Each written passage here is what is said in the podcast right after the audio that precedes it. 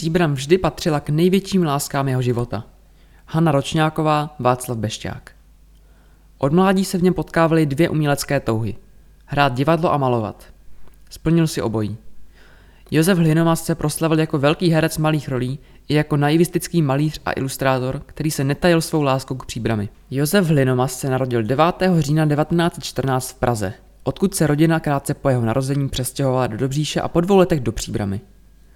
Nastěhovali jsme se do Mariánského údolí. Byla to prudce se svažující ulice, vydlážděná nejkočičejšími hlavami, jaké jsem kdy viděl.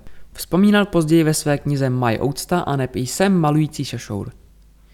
Jeho tatínek Václav Hlinomas byl příbramským rodákem a významnou postavou zdejšího hudebního života. Působil jako řídící učitel, hudební učitel, založil hudební školu a byl předsedou Příbramské filharmonie. V Příbramské Sokolovně navštěvoval Hlinomas koncerty a představení, zároveň tu sám hrál ochotnické divadlo. Tam jsem také poznal prvně, jak chutná řev obecenstva a aplaus, když jsem vystupoval zcela opilý na Silvestra ve vlastní hře Napsané dopoledne v den premiéry a proměněné ve veselohru pomocí dvou flašek rumu. Na celý život ho pak ovlivnila představení Tůmova biografu v Pražské ulici. Hlinomas vynikal v plavání, i proto rád navštěvoval Nový rybník. Když se tu objevil první gramofon na kličku, okamžitě si zamiloval jazz.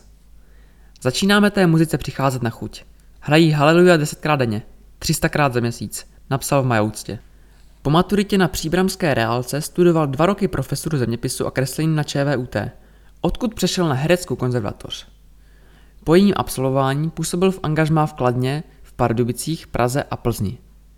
Během války, kdy byla většina divadel uzavřena, se odstěhoval zpět do příbramy a vrátil se k malování, které ho také živilo. Cesta hledání jeho výtvarného projevu vedla od napodobování tvorby předních světových osobností moderního umění až k vlastnímu charakteristickému směru, který nazýval sirneonaivismem.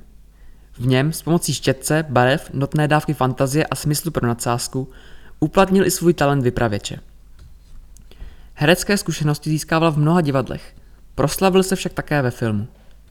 Jeho filmografie obsahuje 140 rolí.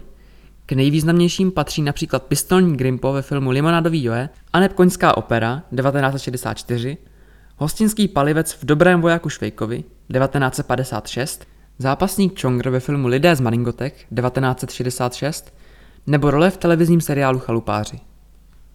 Hlinomas napsal mnoho fejetonů a také dvě knihy. Neuvěřitelný návrat a Majo úcta a nepísem malující šašour. V obou vzpomínal na příbram, která, jak uvádí, patřila k největším láskám jeho života. Zemřel na srdeční selhání 8. srpna 1978 na dovolené ve Splitu.